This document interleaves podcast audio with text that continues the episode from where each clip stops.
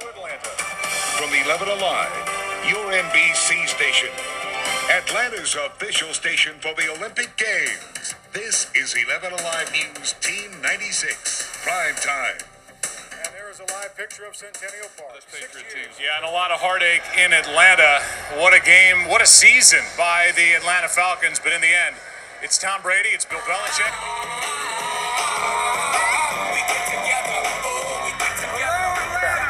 Just in one county. Now let's come over here. Fulton County. This is Atlanta. This is the Democratic stronghold. It's the largest population center. seven thousand additional seven thousand and change. Minä olen Mikael de Anna, lentopotkumiehen John King, ja kanssani on Topias Kauhala, joka luulee olevansa Martin Luther King, mutta joka ei ole. Tuo ei siis oikeasti ollut Mikael de Anna, vaan minä olen Mikael de Anna. Mutta jotta tämä lause tulisi John Kingin arvoisella selkeydellä, niin meidän piti pyytää Tommy Lindgreniä sanomaan se. Topias Kauhala sen sijaan esiintyy koko ajan omalla äänellään, vaikka ei todellakaan ole Martin Luther King, vaan jos jokin King, niin ehkä tämmöinen suhmuinen Don King. Martin Luther King on joka tapauksessa iso vihje siihen, missä me tällä kertaa lentopotkumiessa olemme, eli Atlantassa, Georgiassa. Kinghän oli sieltä kotoisin ja Atlanta oli sitä kautta tämmöisiä niin kuin olennaisimpia civil rights movementinkin keskuspaikkoja. Ja vielä tällaisena pakollisena jefu-referenssinä sellainen, että Martin Luther King oli pelannut Jenkkifudissa Morehouse Collegessaan silloin, kun kävi siellä koulua. Tätä samaa koulua, missä on muun muassa Samuel L. Jackson, Spike Lee, Edwin Moses ja Guru käynyt. Guru, tämä liian aikaisin sairauteen kuollut hip-hop-artisti. Me ei olla Atlantassa sen takia, että se joukkue olisi jotenkin poikkeuksellisen hyvä tai contender. Kausi on taas ollut vaikea ja siinä missä Atalanta on pelannut hyvää kautta taas ja ollut contender, niin Falcons on erottanut oman Gian Piero Gasperinin eli päävalmentaja Dan Quinnin ja sitten direttore sportivo Thomas Dimitroffin. Mutta me ollaan Atal- Atlantassa sen takia, koska se on ensinnäkin hyvin mielenkiintoinen kaupunki ja monella tapaa ajankohtainen, koska se tarjoaa vaalien kautta aika kiehtovan tarinan Amerikasta. Ja se oli monella tapaa vaalien yksi keskeisimmistä, ellei keskeisin kaupunki. Ää, Georgia meni ensimmäistä kertaa sitten vuoden yhdeksänkymmentäkaksi demokraattiehdokkaille ja tämä sinänsä aja, historiallinen kuriositeetti niin on merkittävä siksi, että se kertoo aika paljon semmoisesta muutoksesta Amerikassa, Atlantan kehityksestä ja miten se vaikuttaa sitten tietenkin isolla tavalla myös poliittisiin voimasuhteisiin. Ja eikä nyt sitten tietty Falcons mitenkään irrelevantti ole, jos mietitään N F L:ää, että kuitenkin semmoinen semi-hyvä joukkue, vaikka tulos ei aina olekaan ihan parasta. Niin ja mä itse ainakin silleen henkilökohtaisesti on ollut tässä niin kuin yllättynyt, jos miettii Atlanta Falconsia, niin se on ollut jopa se seuraamista. Esimerkiksi New York Times tuntuu, että ne on tehnyt itse asiassa eniten tällaisia yhteiskunnallisia juttuja, just niin kuin tavallaan tänä aikana, milloin U S A:ssa on kuohunut, eli, eli kesällä ja nyt sitten syksyllä vaalien myötä. Ja juuri itse asiassa sellaisesta näkökulmasta, että ne tuntuu jotenkin seurana olevan aika pulssilla asioista, eikä sitä kautta niin kuin mitenkään tämmöisessä yhteiskunnallisessa viitekäyksessä mitenkään irrelevantti seura. Ja tämä on mulle ollut tällaista herää, omaa heräämistä tämmöistä muutaman vuoden mittaista sellaista siihen, että Atlanta itse asiassa on todella kiehtova ja kova paikka ja sellainen paikka, missä ehdottomasti niin kuin ihan ensimmäisten joukossa haluaisin nyt U S A:ssa käydä.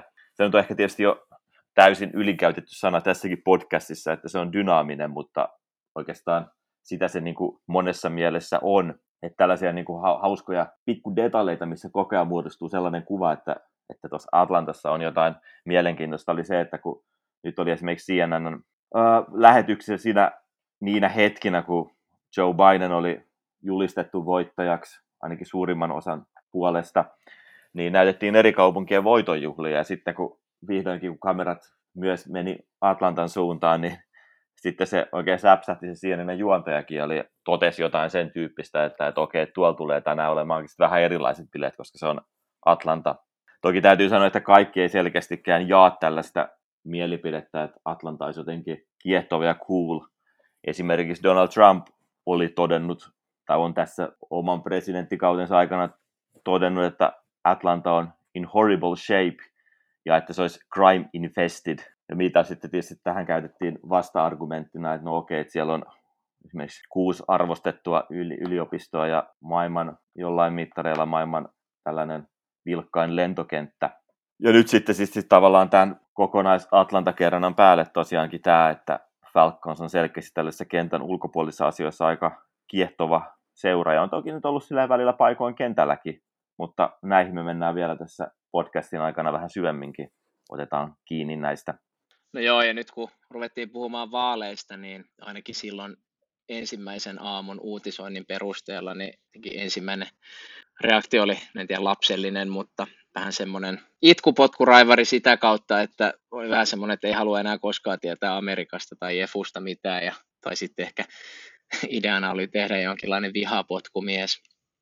Mutta mut, sillä on varmaan luonnollista, että noi vaalitkin ehkä saattaa niin kuin oman katsantokannan mukaan sitten kertoo vähän semmoisesta apaattisestakin kuvasta jossain kansan syvissä riveissä, niin sit monella tapaa N F L:ssä on paljon samaa sitä, että se, että se kuvaa sen maan niin laajaa kirjoja, kirjoa, ja, ja totta kai se on varmaan aika luonnollista, että me nähdään asioissa paljon semmoisen oman maailmankuvan kautta niin paljon hyviä puolia, niin kuin jenkeistä yleisesti ja vaikka N F L:stä, niin sen hienouden alla saattaa nähdä aika paljon sit myöskin ristiriitaista juttua. Ensimmäiseksi tulee ehkä mieleen tuo kauden avauspeli ja sen solidaarisuushetken, mikä Kansasissa vietettiin, niin se aika kovin kuulunut buuaus, joka jotenkin en tiedä, järisytti itseään, mutta sitten taas toisaalta, niin miten kun siinä missä Atlanta muuttuu ja on noussut aika isoksi poliittiseksi voimaksi, niin sitä huomaa aika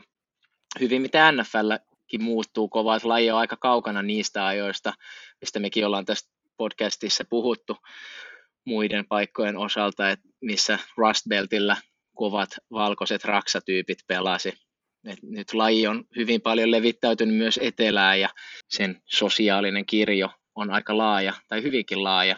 Ja toisaalta se on sitten, kun puhutaan markkinataloudesta ja bisneksestä, niin se on loogista ja oikeastaan ainoa suunta, koska viidentoista miljardin bisnes ei toimi, jos se on kiinni jossain luutuneissa menneisyyden kaavuissa. Et jos kiteytetään tämä jakso, niin tämä kertoo lähinnä siitä tai paljon siitä, miten N F L pystyy olemaan fifteen billion dollar industry. Et se pystyy olemaan sitä ainoastaan niin, koska se seuraa aikaansa. Tähän tekisi oikeastaan nyt tällaiseksi introna mieli vihelellä jotain konfederaation marssilauluja, sillä oli niistä muuten mitä mieltä tahansa, niin ainakin niillä oli noin ylipäänsä vähän paremmat ja, ja tämmöiset tunnetummat ja kauniimman kuuloiset marssilaulut sitten, kun taas Unionin joukoilla. Ja kun puhutaan näistä marssilauluista, niin ettei mene nyt ihan tällaiseksi tietynlaiseksi höpinäksi, niin voidaan oikeastaan miettiä, että urheilussa kuultiin aika pitkäänkin vielä näitä konfederaation marssilauluja, sillä pitkään oli se tilanne, että esimerkiksi N F L ei ole ollut etelässä sellaisella vanhalla konfederaation alueella, eikä sitten toisaalta mikään ammattilaispalloilu ollut, mikä nyt tietysti selittyy toki paljon myös matkustuksen kautta, tai ehkä jopa ennen kaikkea sen kautta, mutta siinä oli myös muita asioita, että se tavallaan se meininki, mikä vielä joskus sellaisina sotien, sotia ympäröivänä vuosikymmeninä oli sitten tuolla etelässä, niin se ei ollut kuitenkaan sitten pohjoisesta katsoen mitään täysin sisäsiistiä, joten ei ollut semmoista suurta hinkuakaan mennä sinne.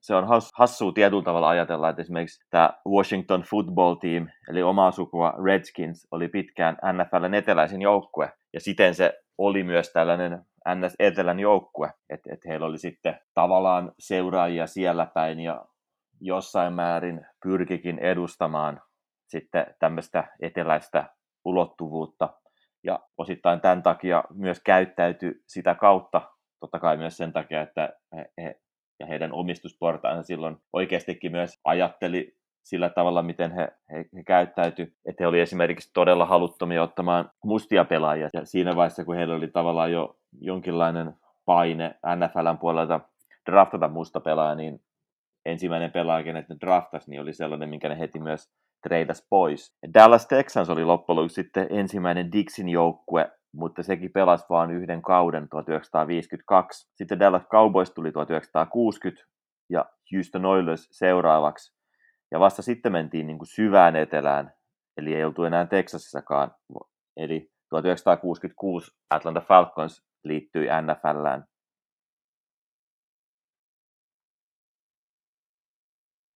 Joo, ja tuhatyhdeksänsataakuusikymmentäkuusi Atlantassa on ollut erittäin mielenkiintoista aikakautta ja Atlantasta ja kautta on ollut erittäin keskeinen paikka.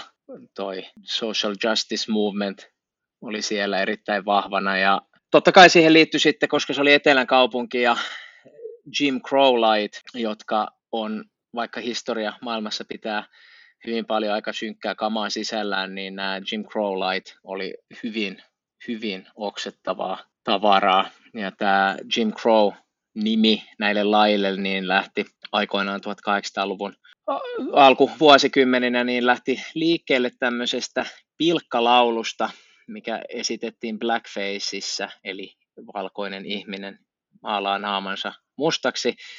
Ja tämän pilkkalaulun nimi oli Jump Jim Crow, ja jotenkin ei nyt hirveästi puhuta näistä vaaleista enempää, koska niistä on liikaa, mutta jotenkin kuvaavaa, että tuon ajan presidenttinä toimi Andrew Jackson, joka on ollut hyvin tunnettu aika populistisesta politiikastaan, ja on ainakin joidenkin lähteiden nämä on aina viitteellisiä sitten, mutta on ollut Trumpin ihannoima presidentti, mikä on hämmentävä mielikuva.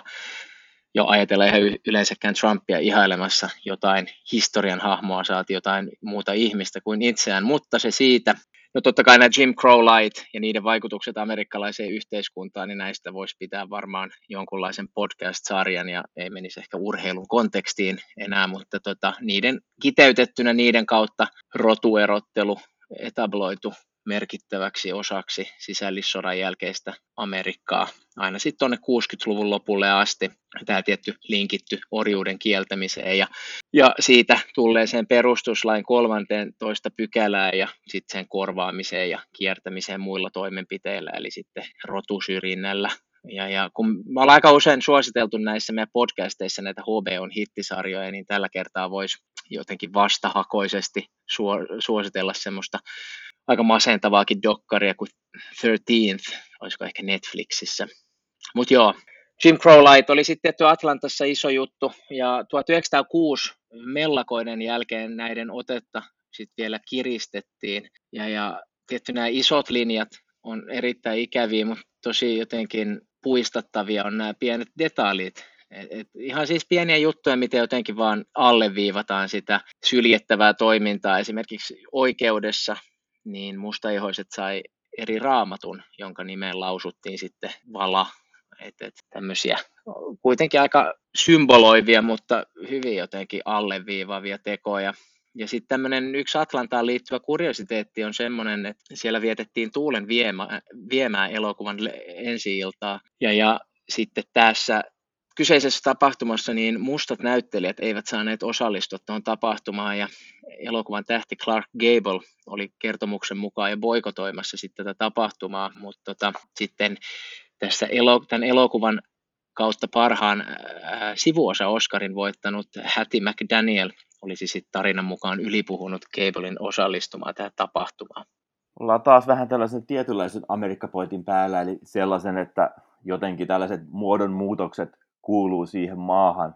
Ja sitä kautta sitten tietysti N F L:äänkin, että on jotenkin vaikea sinänsä sanoa, että jos joku on ollut jotain tai se ei ole ollut jotain, koska tavallaan asiat aina muuttuu, että se mikä on joskus ollut jotain, niin ei se nyt välttämättä ole enää sitten jossain vaiheessa sitä samaa. Eli mikä ei ole niin kuin tavallaan jäänyt jotenkin tämmöiseen, tai harvaa jäänyt tämmöiseen pysähtyneeseen tilaan. Että esimerkiksi tässä tapauksessa etelä ei jäänyt eteläksi ainakaan täysin ja ainakaan sellaisena, mitä sitten joskus opittiin pitämään. Ja taas nämä tekijät on ja sellaiset tavallaan, mitkä tällaisen dynamiikan selittää, niin ne on taas sellaisia, mitä on jokseenkin sinänsä vaikea kuvitella Suomeen tai Suomen kautta. Okei, toki tällainen yleinen kansalaisoikeuskehitys, mikä on sitten taas meille sinänsä vieraampi ilmiö, mutta mu- muun muassa sellainen, että minkälainen rooli on esimerkiksi ollut sitten tällä Hartsfield-Jacksonin lentokentän kehitystyön kautta, ja että miten tämmöinen lentoliikenteen kasvu ja, sen, ja Atlantan sijainen tällaisena potentiaalisena risteysasemana on ollut aika isosti te- tekemässä Atlantassa tällaista monella, monella mittarilla tällaista modernia menestystarinaa. Että tässä on hyvin monessa asiassa taustalla sellainen Atlantan kahdeksankymmentäluvun alun pormestari kuin Andrew Young, joka oli ollut Y K-lähettiläänä seitsemänkymmentäluvun lopussa ja oli satanut sitä kautta tämmöistä kansainvälistä perspektiiviä.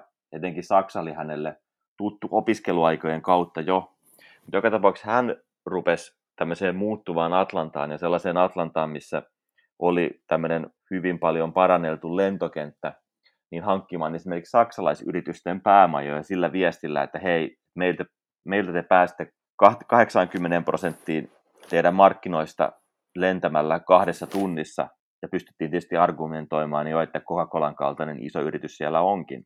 Et esimerkiksi näitä saksalaisyrityksiä, niin niitä tuli jopa, niitä tuli jo niin kuin yksin viisisataa Atlantaan, mikä oli osa tällaista Atlantan pikkuhiljaa tämmöistä muutosta, että sinne tulee ihmisiä, sinne tulee yritystä ja sinne tulee rahaa ja sitä kautta se kaupunki lähtee muuttumaan. Et, et nyt jos ajattelee tämmöisistä todella todella isoista yrityksistä, niin mitä siellä on, niin on tietysti Coca-Colan lisäksi on Home Depot, U P S ja Delta Airlines. Ja Home Depot on muuten sitten Atlanta Falconsin omistaja Arthur Blankin yritys. Joka tapauksessa alkoi tällainen tietynlainen kierre, että kun sulla on duuneja, ja niitä pystyttiin niitä duuneja myös mainostamaan sillä tavalla, että okei, että meillä on halvemmat kämpät, ja tietysti samalla parempi sää kuin esimerkiksi Clevelandissa tai Detroitissa, Detroitissa tai Chicagossa. Tällaisissa oikeastaan sellaisissa paikoissa, missä oli vielä joskus ollut hyvin paljon töitä, ja mitä oltiin taas sitten puolestaan muutettu hyvin paljon myös etelästä, niin nyt alkoi sitten niin kuin kääntymään se liike toiseen suuntaan, niin kuin Atlantan osalta. Ja sitten kun se kaupunki lähtee muuttumaan, niin se sai esimerkiksi sitten yhdeksänkymmentäkuusi olympialaiset, ja kaikki nämä vielä niin kuin yhdistettynä, niin on vaan luonut sellaista dynamiikkaa, että sinne on muuttanut paljon porukkaa, sinne on muuttanut aika paljon erilaista porukkaa. Et esimerkiksi sitten todella paljon pohjoisesta tämmöistä liberaalimpaa, valkoisempaa porukkaa, mikä on sellainen ihmisryhmä, mikä ei välttämättä suurimpaan osaan etelän kaupungeista voisi ainakaan massoittain ollut liikkumassa, mutta Atlanta päätyi sellaisessa kaupungissa, mikä oli sitten monillekin ihmisille hyvin houkutteleva paikka. Tähän voisi lainata renesanssimies Mitchell Trubiskia, joka on todennut, että you're not allowed to put anything on a stake. Mutta hän on Chicago Bearsin pelirakentaja, eikä siten liity tähän mitenkään. Sitten tässä on vielä kaksituhattaluvulla ollut tällainen vielä kulttuurillisesti erilainen Atlanta, mihin on sitten todella paljon linkittynyt esimerkiksi tällainen Atlantan hip-hop-skene, mikä on vielä musiikkityyletään jossain määrin tällainen omalaatuisempi.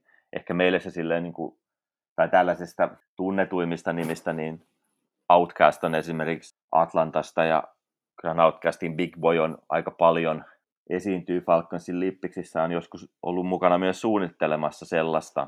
Sitten Atlantasta on tämä useimmiten, ainakin kerran tai kaksi mainittu tässä podcastissa, Donald Glover, joka on sieltä kotoisin ja tehnyt sitten tämän Atlanta-sarjankin, joka on todella kova ja yksi tällainen sarjasuosituksista myös. Et siinäkin on konseptina sellainen hyvin moderni ja mielenkiintoinen asetelma, että, että mustat tekee televisiosarjan mustista, eikä sinänsä kerrota silleen niin kuin tavallaan mustien tämmöisestä arjesta ja tarinasta sitten muiden versioina, vaan että et he ovat niin kuin tavallaan kaapanneet Donald Gloverin kaltaisen käsikirjoittajan kautta sitten tämmöisen tietyllä tavalla oman narratiivinsa takaisin, ja mitä Glover on myös sinänsä perustellut, että, että tätä sarjaansa ja myös sitä, että minkä takia sen nimi on Atlanta ja miksi se tapahtuu Atlantassa, on se, että hänen mukaansa Atlanta on ollut tällainen tietynlainen aika hyvä ja osuva laboratorio tutkia sitten afroamerikkalaista kulttuuria sekä hyvien että huonojen asioiden kautta, että se on ollut niin monessa asiassa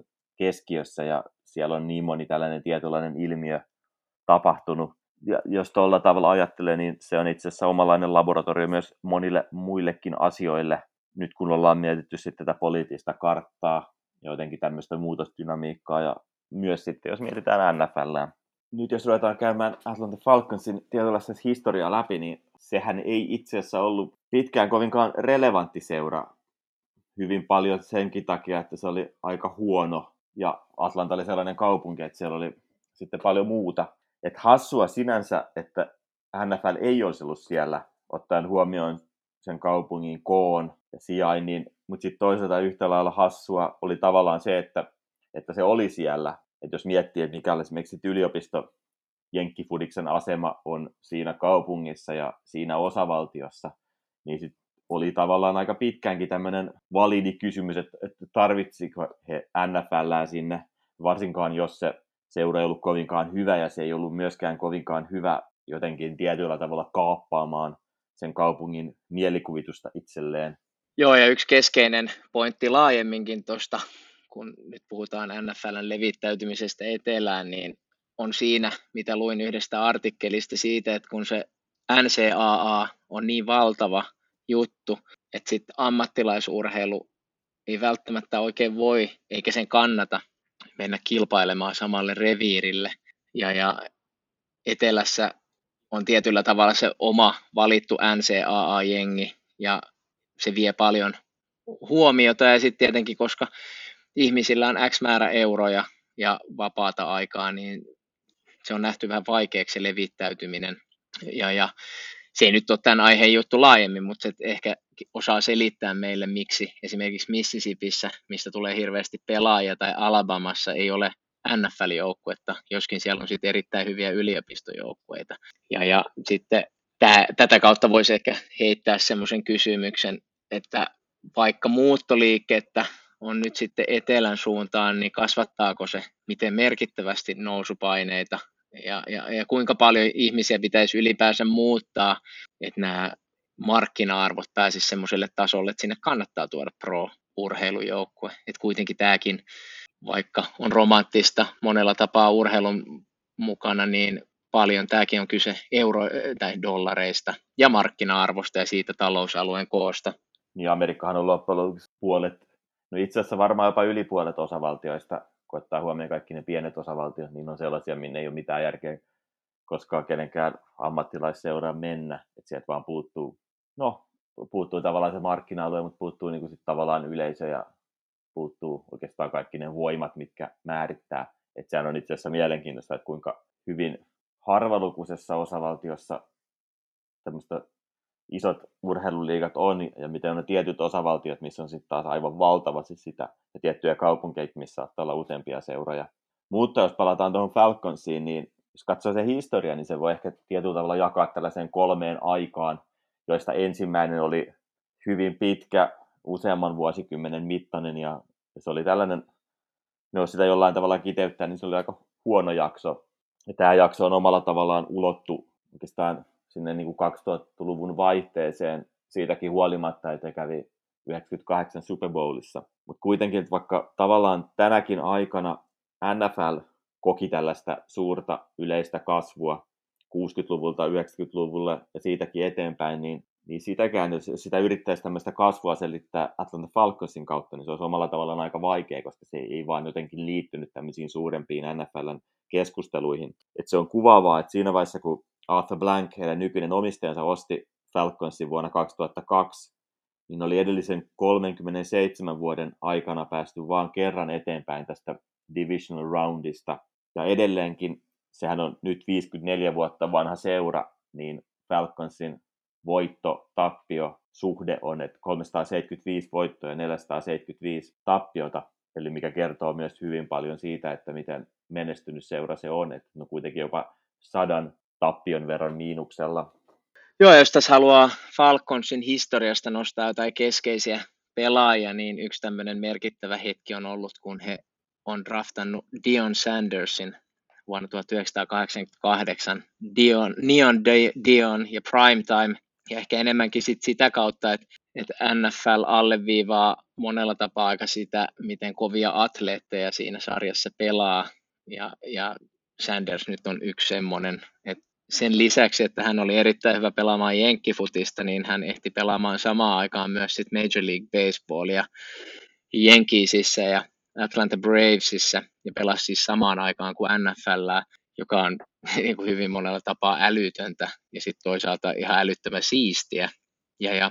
Sitten Sanders muutenkin on aika mielenkiintoinen tyyppi sitä kautta, että taisi olla just Peyton's Places-ohjelmassa, missä puhuttiin niistä pelaajista, jotka on pystynyt pelaamaan kahta pelipaikkaa, joka oli siis normaalia lajin alkuhämärissä.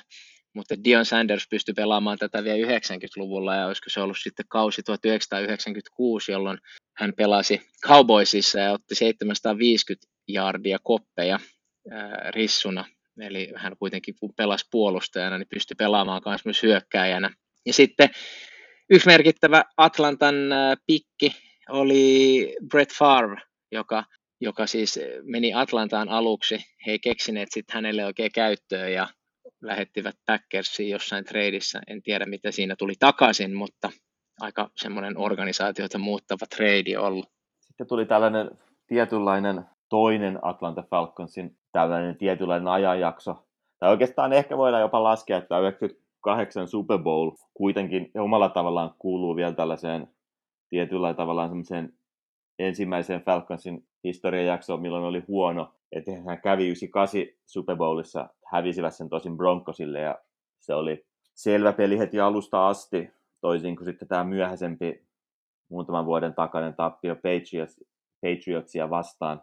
Mutta tämä oli todella erikoinen Super Bowl-käynti. Et se, et se oli sitä kautta erikoinen, että jos katsoo Falconsin yhdeksänkymmentälukua, niin vaikka siellä on se Super Bowl-käynti, niin siellä oli vaan kuitenkin kaksi voittavaa kautta. Ja ne kaksi kautta ennen kuin ne oli sitten Super Bowl-finaalissa, niin oli ollut saldona ensin kolme kolmetoista ja sitten seitsemän yhdeksän. Eli taas jossain määrin ehkä vähän sama, että sitten vuoden päästä esimerkiksi sitten Miami Dolphins olisi Super Bowlissa. Toki Dolphinsin tämä kausi tulee todennäköisesti olemaan parempi kuin toi seitsemän yhdeksän, mutta kuitenkin tavallaan tällaisessa yllättävyydessään jotain sen kaltaista. Mutta se, mikä on sitten ehkä tietyllä tavalla tällainen toinen jakso, niin on sellainen, mikä henkilöityy hyvin paljon yhteen pelaajaan, eli Atlanta Falconsin vuoden kaksituhattayksi ensimmäiseen varaukseen, eli koko N F L-draftin ensimmäiseen varaukseen, eli Michael Vickiin, joka oli ensinnäkin erittäin kova, tällainen erittäin kova juokseva Q B, ja sitten se oli myös hyvin jännittävä pelaaja, ja hän oli musta aikana, jolloin ei vielä ollut niin hirvittävästi ollut mustia pelirakentajia. Eli hän oli tällainen tietynlainen young, gifted and black, mikä sopi tämmöiseltä narratiiviltaan hyvin tällaiseen pohjimmiltaan mustaan kaupunkiin kuin Atlanta. Ja tämä oli myös tällainen sitten hankinta, mikä hyvin monella tavalla niin kuin sitten taas sähkösi sen Falconsin. Siitä tulikin tällainen sen kaupungin juttu ja iso puheenaihe siinä kaupungissa. Niin, ja Vic on aika olennainen nykykontekstissakin siinä, kun fiilistellään Lamar Jacksonia ja Kyler Murraytä ja näitä hyvin juoksupainotteisia pelirakentajia, niin Vic on vähän tämmöinen, mikä ehti tekemään nämä asiat aikaisemmin, olisiko ollut tuossa nyt ihan taannoisilla kierroksilla, kun Arizona pelasi ja Murray teki, en muista mitä, mutta siinä viitattiin sitten, että hän rikkoi jonkun Vicin ennätyksen, eli, eli hyvin tämmöinen, sanotaan moderni aikanaan, ennen, tai ollut ennen aikaansa tuossa jutussa kova. Vicistä me ollaan itse asiassa puhuttu aikaisempi, aikaisemminkin Kansas Chiefs-jaksossa muistaakseni liittyen enemmänkin Andy Reidiin, koska Vicin ura Atlantassa päättyi sitten tämmöiseen vankilatuomioon, koska hän oli järjestänyt koiratappeluita ja sitten hänen ura vähän lähti siitä eri reiteille, mitä ehkä oli nähtävissä sitten ihan parhaina aikoina. Sitten kun Vic lähti Atlantasta, niin se oli yllättävänkin tällainen polarisoiva, polarisoiva hetki. Ei nyt oikeastaan sitä kautta, että siellä olisi moni välttämättä ollut niin puolustellut, mitä hän teki, mutta siinä oli kuitenkin nähtiin myös se, että tapa, millä Falcons sitten tähän tilanteeseen suhtautui ja miten sitten Vic heivattiin pois, niin se jätti aika tämmöisiä syviäkin, aika pitkäaikaisia juopia sen Falconsin ympärille, siihen faniyhteisöön ja itse asiassa aika paljonkin yleisömäärät tippu sen jälkeen. Mutta sitten sellaisen tietynlaisen suvantovaiheen jälkeen, mikä sen jälkeen on tullut, niin sitten tuli tavallaan tällainen sitten kolmas aika, mikä on tällainen moderni aika, mikä tietysti pelikentällä ruumiillistuu sitten tähän jälkimmäiseen ja taas hävittyyn ja hyvin dramaattisten vaiheiden jälkeen hävittyyn Super Bowliin New England Patriotsia vastaan. Mutta sitten tuli tavallaan tällaisia laadukkaita pelaajia kuin Matt Ryan ja Julio Jones ja Kyle Shanahan oli heidän hyökkäyksen koordinaattori, mikä oli hyvin onnistunutta aikaa. Mielenkiintoinen kuriositeetti siinä on totta kai se, että Kyle Shanahanin isä Mike Shanahan oli ollut silloin päävalmentajana, kun Falcons oli edellisen kerran ollut Super Bowlissa silloin yhdeksänkymmentäkahdeksan. Mutta on samalla ollut myös tällainen jokseenkin tällainen tietynlainen tiedostetumpi aika Falconsin puolelta, jolloin on niin kuin oikeasti sitten ruvettu rakentamaan sitä Falconsin brändiä Atlantassa, jolloin on niin kuin tavallaan tehty paljon työtä sen eteen, että sille seuralla olisi merkitystä siinä kaupungissa. Tämä hyvin paljon henkilöityy, tai oikeastaan käytännössä lähes täysin henkilöityy Arthur Blankiin, joka lähti paljon muuttamaan kulttuuria siellä y- ympärillä. Että hän lähti esimerkiksi sitten promoamaan tämmöistä uutta tailgate-skeneä, mikä tekisi siitä vähän jotenkin elävämmän seuran ja tekisi enemmän sellaisen seuran, että se olisi jotenkin Atlantan näköinen, että luodaan tämmöiset tietynlaiset Atlantan maiset ja etelän näköiset sellaiset bileet sinne ottelutapahtien ympärille. Ja tavallaan jos ajattelee tämmöistä oheiskulttuuria, mikä seurojen ympärillä on, niin se esimerkiksi siinä kaupungissa myös todella paljon liittyy tähän jalkapalloseuraan uuteen, suht uuteen, mutta jo mestaruuden voittaneeseen M L S-seura Atlanta Unitediin, mikä on ilmiönä myös tällainen ehdottomasti tutustumisen arvoinen, se, että miten nopeasti ne sai tämmöisen todella eläväisen fanikulttuurin kasaan Atlantassa. Ja nämä on kaikki jotenkin todella kontrastissa siihen esimerkiksi, minkälainen perinteinen instituutti Atlanta Braves siellä on, mutta he esimerkiksi muutti kauas keskustasta, kun sitten taas Falcons ja nyt Atlanta United on sitten taas enemmänkin sitten sellaisella niin kuin tavallaan kantakaupunkialueella ja on sitä kautta saanut tämmöisen sykkivän urbaanin kulttuurin taakseen. Ja nyt jopa itse puhuu siitä, että miten tämmöinen diversity, tai yleisöä ajatellen on tällainen oma Falconsin ylpeyden aihe. Ja tässä on kaikkineen se, että minkälaisen tällaisen olennaisen sosiaalisen toiminnan, toimijan Arthur Blank on pyrkinyt tekemään Falconsista. Että Atlantahan on kaupunkina kaiken tämän muutoksen keskellä, mitä me ollaan tässä puhuttu, niin sen tämmöisen aika loogisenakin seurauksena, niin se on tällaista gentrifikaation kärkipäätä U S A:ssa. Ja esimerkiksi tämä alue, mihin tämä uusi Mercedes-Benz Stadium on rakennettu, niin on myös tällaisia alueita, mihin on aika paljon iskenyt sitten gentrifikaatio, niin Falcons on hyvin paljon Blankin johdolla pyrkinyt luomaan tämmöisiä työllisyys- ja koulutusohjelmia sille alueelleen, ja he ovat olleet niin kuin todella tämmöisiä sosiaalisesti aktiivisia, ei edes vaan niin kuin tavallaan tänä vuonna siinä, missä N F L on monessa mielessä herännyt siihen, että he eivät nyt ole ollut kovinkaan aktiivisia edellisvuosina, vaan nyt kun on tullut Black Lives Matter, niin että, että he on nyt jotenkin reagoinut, mutta Falcons on ollut jo kuitenkin vuodesta kaksituhattaseitsemäntoista asti monien niiden heidän tämmöisten projektiensa päälle, ja se on jotenkin aika Atlanta Falconsin näköistä ja Atlantan näköistä, että esimerkiksi heidän pelirakentajansa Matt Ryan, niin sen lisäksi, että se on aika paljon aikaisemmin esimerkiksi tällaista omaa hyväntekeväisyystoimintaansa kohdistanut lastensairaaloihin, niin on myös silleen niin kuin tavallaan nyt kerännyt yli miljoonan ja lahjoittanut rahaa sitten esimerkiksi tällaisille erilaisille ryhmille, mitkä taistelee tällaista ihonväriin perustuvaa epätasa-arvoa vastaan. Ja hän sanoi siitä, että I felt like it was time for me to respond to the situation. Niin, ja sitten jos palataan siihen semmoiseen omaan tunnelmaan, mikä oli silloin vaalipäivän tai ensimmäisen, tämä jatkuu vieläkin, mutta siinä ensimmäisenä tunteena semmoinen viha, lentopotkumies, vihapotkumies, niin toisaalta sitten taas kun sitä asiaa mietti vähän laajemmin ja myöhemmin, niin nyt on nähty aika hieno ja voimallinen tämmöinen urheilijoiden, lähinnä afroamerikkalaisten urheilijoiden laajamittainen vote-kamppis. Ja, ja semmoinen tietynlainen kansanliike, mikä siitä syntyi.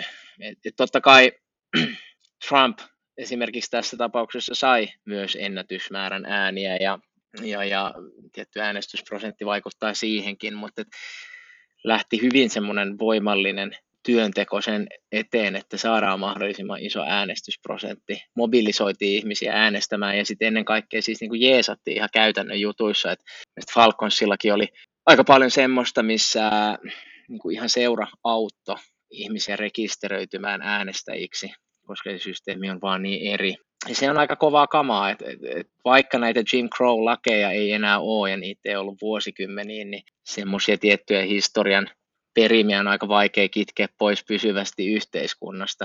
Ja, ja on niin paljon eri semmoisia mekanismeja, mistä me ollaan tässäkin podcastissa puhuttu ja mistä sitten toisaalta toi Black Lives Matter kumpusi ja, ja sitten kun puhuit tuosta Matt Ryanista ja Falconsin sosiaalisesta ää, foku, tai siis fokuksesta sosiaaliseen työhön, niin just esimerkiksi ää, Falconsin kohdalla niin heillä on ollut tämmöinen ihan koko vuoden mittainen ohjelma, jossa sitten nämä vaalit on ollut tietenkin varmaan ison fokuksen kohteena, mutta et, että siinä on, on järjestetty pelaajien kanssa niitä Zoom-palavereita, high school-pelaajien kanssa, ja just esimerkiksi heitä mobilisoitiin menemään vapaaehtoistyöntekijöiksi vaaliuurnille Ja, ja sitten ehkä toi Matt Ryaninkin hommaa kuvastaa se, mitä tuossa on niin kuin aika paljon muistakin yhteyksistä kuullut äh, siinä kesäisessä Pete Carrollin ja Steve Kerrin äh, podcastissa. Pete Carroll kertoi samaa, ja sitten tuossa vähän aikaa sitten oli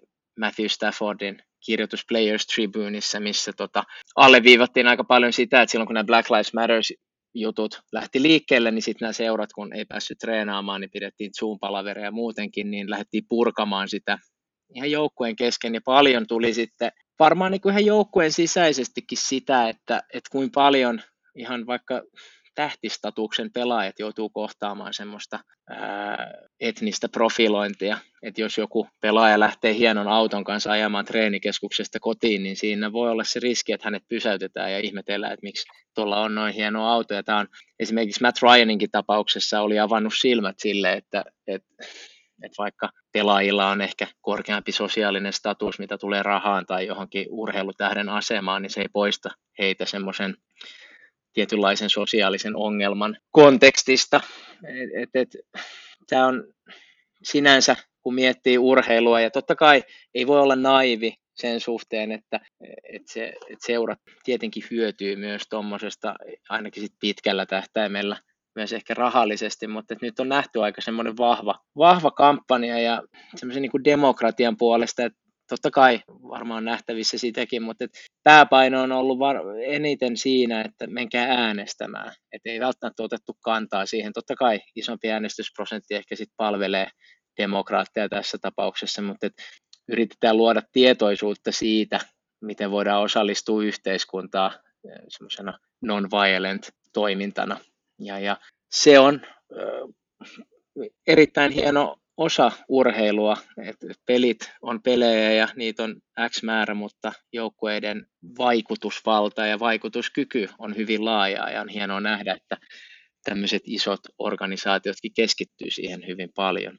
Joo, tämä ylipäänsä äänestysoikeusasia on ehkä tämmöinen omalla tavallaan hämmästyttävän tärkeä osa amerikkalaisuutta, jonka sisäistämiseen tietynlaisen ehkä oma perspektiivi ei vaan yksinkertaisesti riitä. Että me pidetään sitä niin itsestään selvänä sitä jotenkin sitä äänestysoikeutta ja semmoista demokraattista prosessia tuossa mielessä, että sitä on vaikea niin kuin tällaisessa käytännössä mahdoton asettaa itseään jonkun toisen saappaisiin ja ymmärtää se, mikä symbolinen merkitys sillä on ja mitä kaikkea se niin kuin, tavallaan tämä voting rights sisältää tai mitä se pitää sisälläänkään. Se on esimerkiksi sitten tavallaan jatkaen tohon, niin esimerkiksi sitten Arthur Blank on lahjoittanut esimerkiksi miljoonia järjestöille, joiden kes- keskiössä on ollut muun muassa nämä äänestysoikeudet. Ja tällä kaudella on Falconsin ottelussa ollut tällainen tietynlainen tribuutti katsomassa edesmenneelle Representative John Lewisille, jonka kärkiteemoja poliittisella urallaan oli nimenomaan tämä äänestysoikeus. Joo, ja sitten viime kädessä on ollut hauska nähdä, tai hauska, hyvä nähdä, että myös suhteellisen konservatiivinen N F L on lähtenyt tähän mukaan, että Et ehkä oliko niin viime jaksossa, kun Tommy Lindgren puhui siitä, miten Roger Goodell oli tehnyt tietyllä tavalla semmoisen tunnustuksen siihen, että ei ole kaikki mennyt aikaisemmin nappiin silloin, kun oli niitä polvistumisia, niin N F L on antanut luvan pelaajille laittaa näitä Black Lives Matter-teemoja kypärän takaosiin, ja, ja N F L on lähtenyt myös tukemaan niin kuin liigana myös tätä Vote-kampanjaa, että on annettu urheilustadioneita, urheilukomplekseja käyttöä äänestyspaikkoina. Ja just tämä, että se on totta kai panostus ehkä johonkin tulevaan, tai takaisin tulevaisuudessa tulevaan dollariin, mutta tämä on kuitenkin semmoisen yhteiskunnallisen toimijuuden kautta niin erittäin tärkeää sen sijaan, että nähtäisiin se vaan pelkkänä markkinataloutena, että kuitenkin toi on varsinkin etelässä ja vähemmistöjen kohdalla niin erittäin iso työmaa kuitenkin aina toimivamman yhteiskunnan eteen, ja siitä tietty urheilukin hyötyy. Niin se ei tietyllä tavalla oikein nyt loppujen lopuksi toimi niin, että N F L on mitä N F L on, ja että se jotenkin jää itse tällaiseksi passiiviseksi toimijaksi, ja vielä sellaiseksi hyvin konservatiiviseksi toimijaksi, mitä se on kuitenkin monen aikana historiassaan ollut. Että eihän se mene niin, että ne on sitä, mitä ne on, ja muut alistuu sitten siihen, jos aikoo alistua. Et vaan jos N F L ei liigana, ja jos N F L-seura ei tee omassa ympäristössään itsestään relevanttia, niin se on oikeastaan niiden moka, ja ne on loppujen niitä, ketä se, ketä se hävii. Kuitenkin suurin osa N F L-seuroista toimii aika hyvin tällaisissa urbaaneissa ympäristöissä, mitkä on monet vielä itse asiassa aika vauhdilla mennyt eteenpäin. Ja sellainen tietynlaiset ajattelutavat ja arvomaailmat on muuttunut tietynlaiseen suuntaan ja on ehkä ollut sit jopa tällainen myös voimallisempaa polarisointia tämmöisen amerikkalaisen maaseudun ja kaupungin välillä tai tällaisten pienten paikkojen ja sitten taas tämmöinen metropolityyppien varalta, niin kyllä sitten se on vaan silleen, että koska N F L toimii ja Atlanta Falcons toimii Atlantan kaltaisessa kaupungissa, niin niiden on yksinkertaisesti myös järkevää ja fiksua ja monessa mielessä niiden kuuluu lähteä peilaamaan sitä, sitä kaupunkia. On tässä mielessä aika mielenkiintoista, miten ne on tämmöisessä polarisoituneessa U S A:ssa, niin ne on kuitenkin itsekin lähtenyt siinä liikkeelle ja lähtenyt tällaiseksi aktiiviseksi toimin, toimijaksi.